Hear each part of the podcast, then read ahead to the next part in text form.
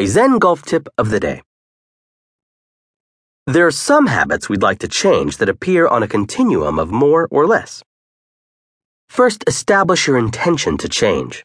Then rate each golf shot on a scale of 1 to 5, representing the maximum and minimum amount the habit appears. For example, we may have a tendency to guide our tee shots rather than releasing through the swing freely, which we'd rather do. We rate each tee shot, assigning a 1 to shots that we guide the most and 5 to shots that we release the most freely. Gradually, we'll see more and more ratings of 4 or 5, meaning freer and freer swings.